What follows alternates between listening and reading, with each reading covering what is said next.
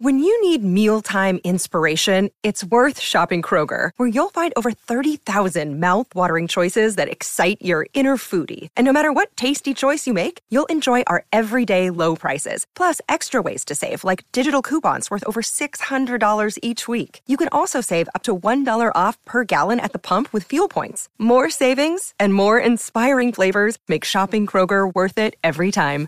Kroger, fresh for everyone. Fuel restrictions apply.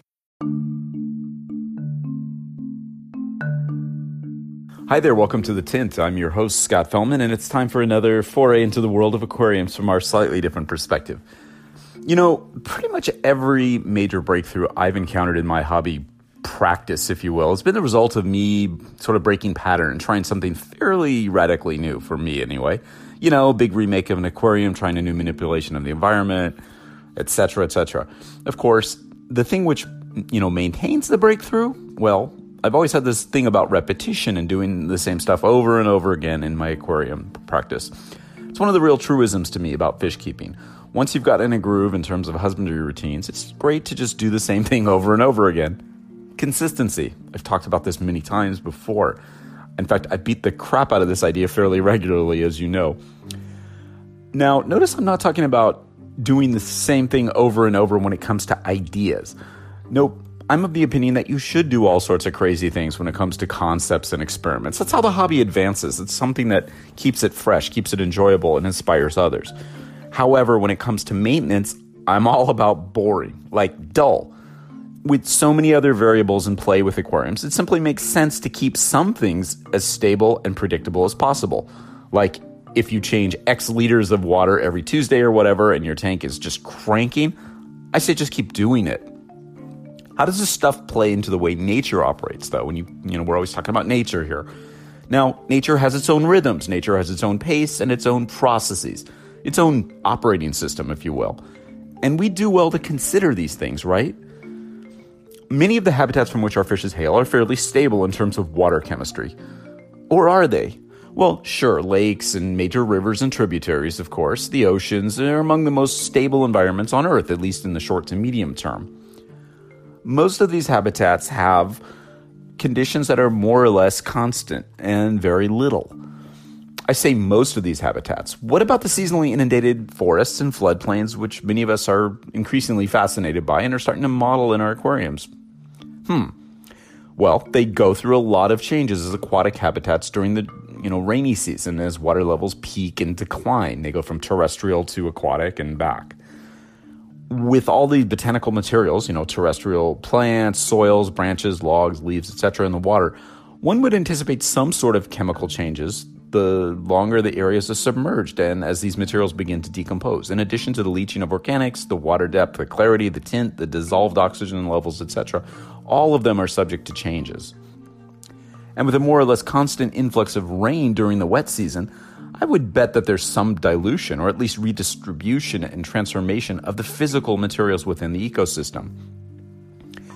Now, in our aquariums, redistribution is limited by our deliberate movement of components of the hardscape, you know, wood, botanicals, rocks, etc., much as it is in nature. The little changes that we make can mimic these dynamic processes quite easily. And the transformation the accumulation of biofilms, the decomposition of botanical materials, the turbidity of the water, etc. All of them are the work of nature, even in the closed system of an aquarium. And one could make the argument that our water changes do indeed simulate to some extent the processes of rainfall and flooding. And our continuous addition, removal, and replacement of botanicals is, as many of us surmise, a pretty good replication of what happens in these systems in nature as well. Materials are continuously falling in the water and being redistributed, with ones that have been down longer decomposing and or being acted upon by the fishes and other aquatic life forms. In the confines of an aquarium, finding a rhythm that works for both us and for our fishes is the key here. I mean, sure, if you really want to follow global weather patterns and do stepped up water exchanges and botanical additions and removals to correspond with them, more power to you. I think that would be a very cool experiment. However, for most of us, simply establishing a routine of botanical additions and replenishment is a good idea. Removing them as they decompose or leaving them in until they completely break down are both practices which form, you know, part of the management, the operating system of our aquariums.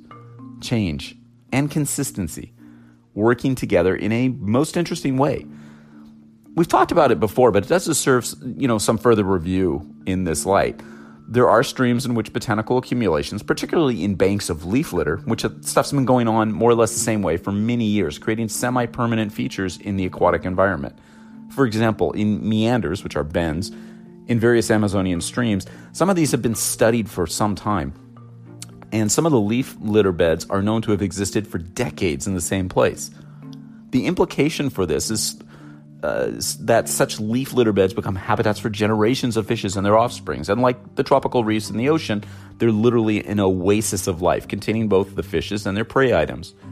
Now, although these are semi permanent features in the habitat, they can vary in composition throughout the year, influenced, as we discussed, by seasonal inundation. And we can absolutely recreate such structures and processes in the aquarium, can't we? Continuously adding to a leaf litter bed in an aquarium is a perfect, well, near perfect replication of this process. Oh, and there's those floating leaf litter banks. I've talked about those before, right? It's been postulated by researchers that the floating leaf litter banks supply the benthic community, which includes, of course, the fishes, with food and shelter, especially during the dry season when other habitats are unavailable. So, how cool would it be to replicate, you know, such a system in the aquarium? And interestingly, the structural changes resulting from seasonal disintegration, decomposition of bottom, you know, litter banks and the formation of floating litter banks may also lead to the movement from the bottom to the surface, a sort of migration to offset the changes occurring in the uh, environment at different times of the year. The fishes quite literally follow the food and shelter on a more or less constant basis. Change in consistency yet again. Now, some of these processes and transformations, when curated and or performed in the confines of the aquarium, can be a bit disruptive. On the other hand, are our fishes ecologically adapted to such continuous changes? They are. Obviously, there are numerous examples of this yin yang sort of thing, all of which have profound and interesting implications and possibilities for hobbyists eager to attempt to replicate the functional aesthetics of such systems. The more we look at nature, the more we're, you know, we find that trying to model our aquariums aesthetically and functionally after her processes is an amazing way to go. And perhaps the key to many of the overlooked benefits for our fishes is to simply try to emulate the processes which occur seasonally in nature, embracing change and its strange yet inexorable relationship with consistency. That's nature's operating system. Our fishes have adapted to it, we should embrace it. We should incorporate it into our aquarium practice. Something we talked about before, yet it's something to think about, right? Stay observant, stay diligent, stay creative, stay curious, stay consistent and stay wet. Thanks again. This is Scott Fellman from Tannin Aquatics. I appreciate you spending part of your day with me, and I look forward to seeing you on the next installment of The Tint.